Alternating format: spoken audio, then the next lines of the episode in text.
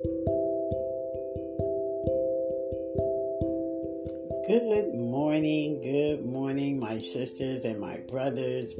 This is the day that the Lord has made, and I will rejoice and be glad in it.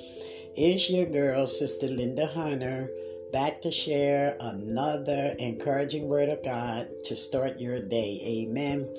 Amen. So let's just get to our word. Our word for today is coming from Galatians chapter 5, verse 13 through 15. And our word today is imprint.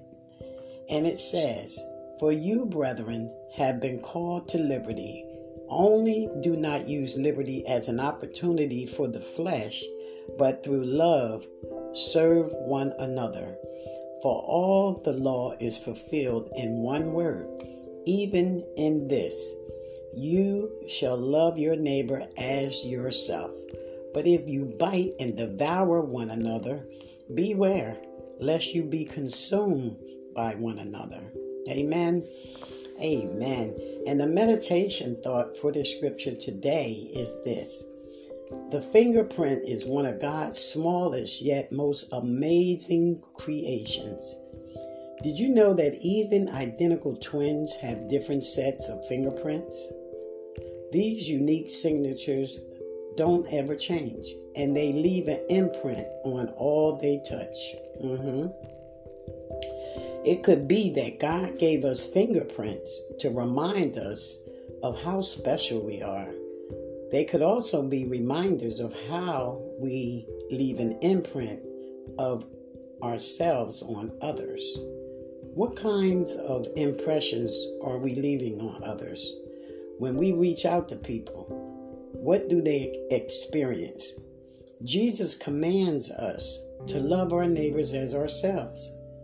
If Christ is the definition of unconditional love, then we are to be examples of Christ to others. Amen. In other words, we are to leave behind imprints of Christ wherever we go. Hallelujah.